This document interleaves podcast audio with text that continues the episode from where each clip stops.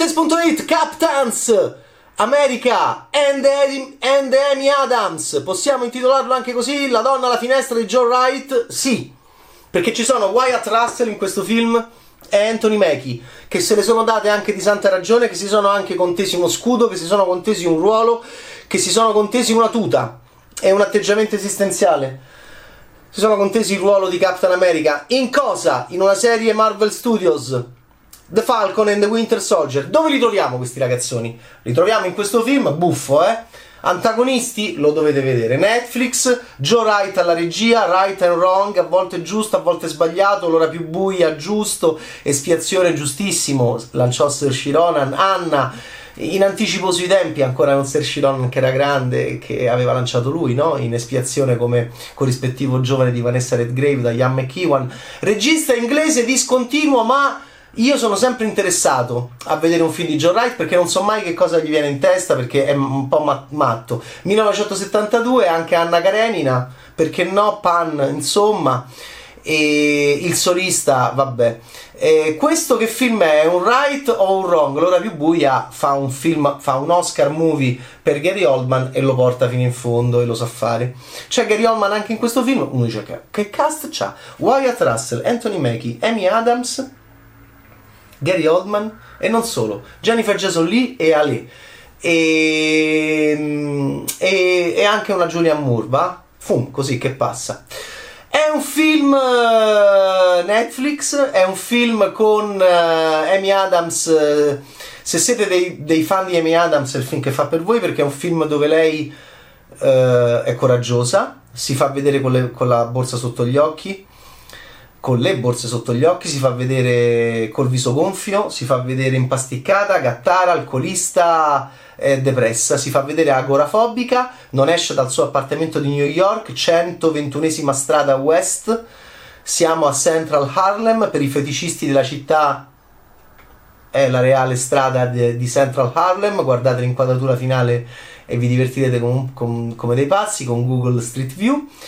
E, e, quindi se siete degli appassionati di film uh, hitchcockiani, thriller, inter- uh, eh, tutti, sul, tutti interni, eh, dentro gli interni mm, cittadini, beh, la donna alla finestra film, eh, potrebbe essere il film che fa per voi. È l'ennesimo film del, del, periodo, di questo periodo, che cita altri film, con tanti film al suo interno.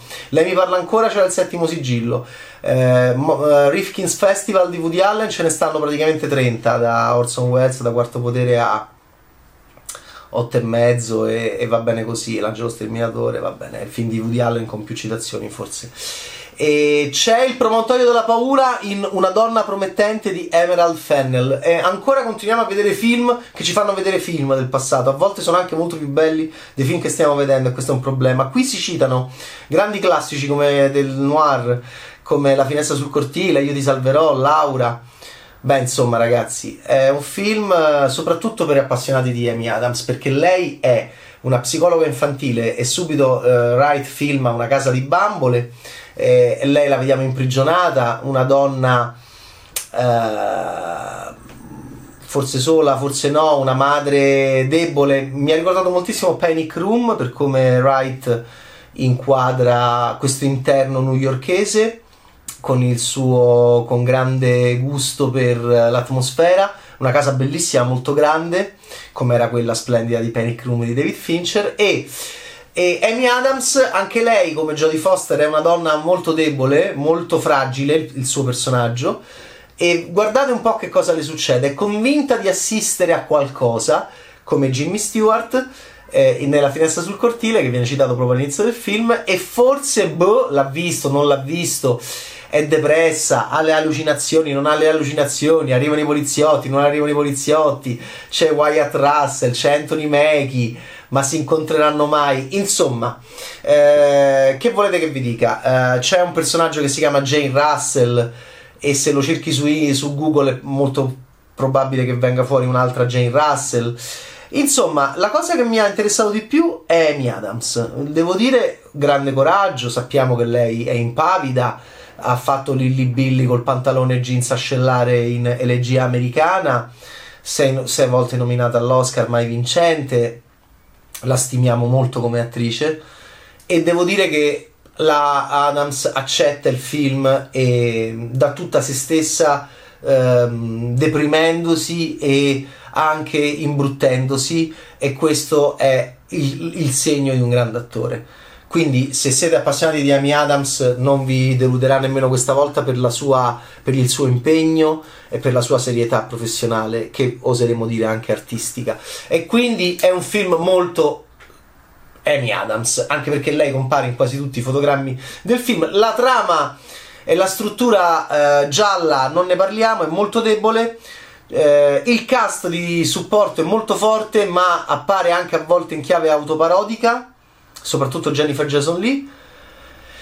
E quindi è un film di Wright un po' wrong, ma non completamente. È un regista discontinuo e a volte è un regista anche che sentiamo che partecipi al gioco autosabotandosi, va bene?